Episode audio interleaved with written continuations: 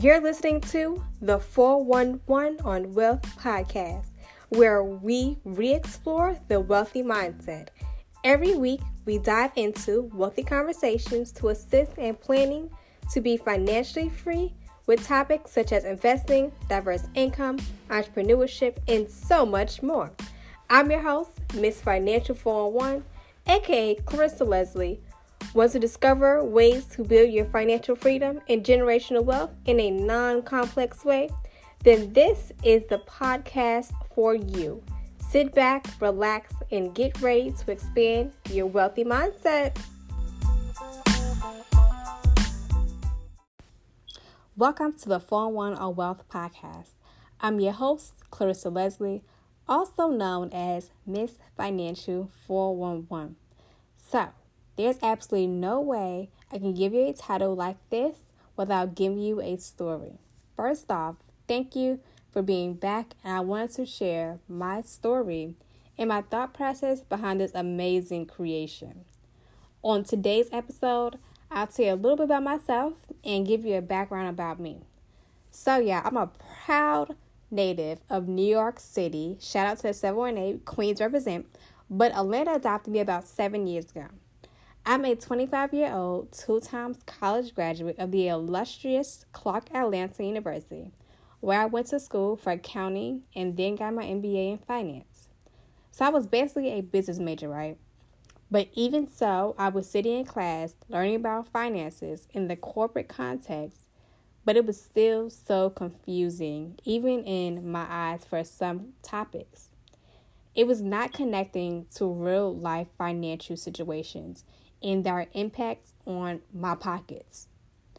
I soon realized there is more to personal finances than what is taught in a traditional classroom, but there is also more to the financial journey than just getting a job and that being the end of the conversation. Because if we are honest with ourselves, right, that is what we are often taught get a job, survive, and that's it. So, growing up, I learned about money, but it was really on the surface level, right? Not too deep. It was just plain clear sight, not much. Um, but I also watched those around me have poor money habits from filing bankruptcy, maxing out on credit cards, having tons and tons of debt than they can even imagine, right? So I took it upon myself to learn about finances. I brought some books, made some financial mistakes along the way, but I also figured out some amazing strategies that have made me financially successful today. So once I graduated high school, I was determined to lock down and make sure I didn't have to pay so much for school once I graduated college, which is an arm and a leg, okay? And so, guess what?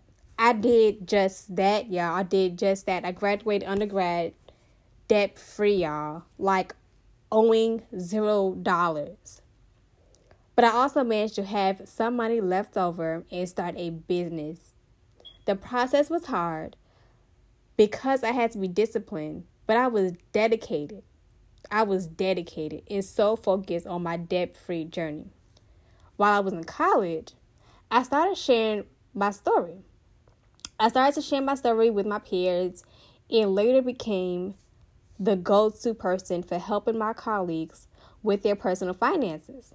So I've helped my peers establish and increase their credit scores, become successful in their own side hustles while in college, obtaining scholarships, budgeting their monies more effectively and efficiently, and so much more. So now I decided to bottle up and bring you all those different strategies that have made me financially successful and confident, but in a way that is relatable and dope. Okay. And so I'm so glad that you are here listening to the 411 on Wealth podcast. It is always my goal to spread knowledge of financial literacy, break economic barriers, help people, and make a difference. Guys, you got what it takes to do what you want to do and achieve financial freedom.